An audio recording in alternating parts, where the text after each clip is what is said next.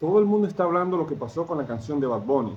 Todos conocemos a Bad Bunny, sabemos que es un artista pues mundialmente muy conocido, muy popular. Hace algunos meses una página de YouTube que trabaja con inteligencia artificial creó una canción utilizando la voz de Bad Bunny y de dos artistas más como Justin Bieber y Daddy Yankee creando esta canción, la cual se volvió un boom total, un total éxito y también Bad Bunny pues no le gustó, no le agradó, porque sintió que le estaban plagiando su voz. No ni gol, pero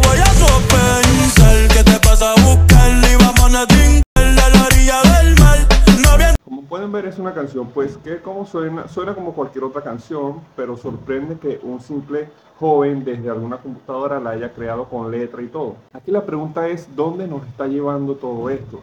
el boom de la inteligencia artificial es algo que nos debe sorprender, nos debe asustar. Los artistas se deben preocupar. ¿Acaso veremos más adelante que se plagiará la voz de muchos artistas? O incluso los artistas podrán registrar su voz en algún tipo de registro público o privado, la cual tendría que pagarle regalías por estas canciones.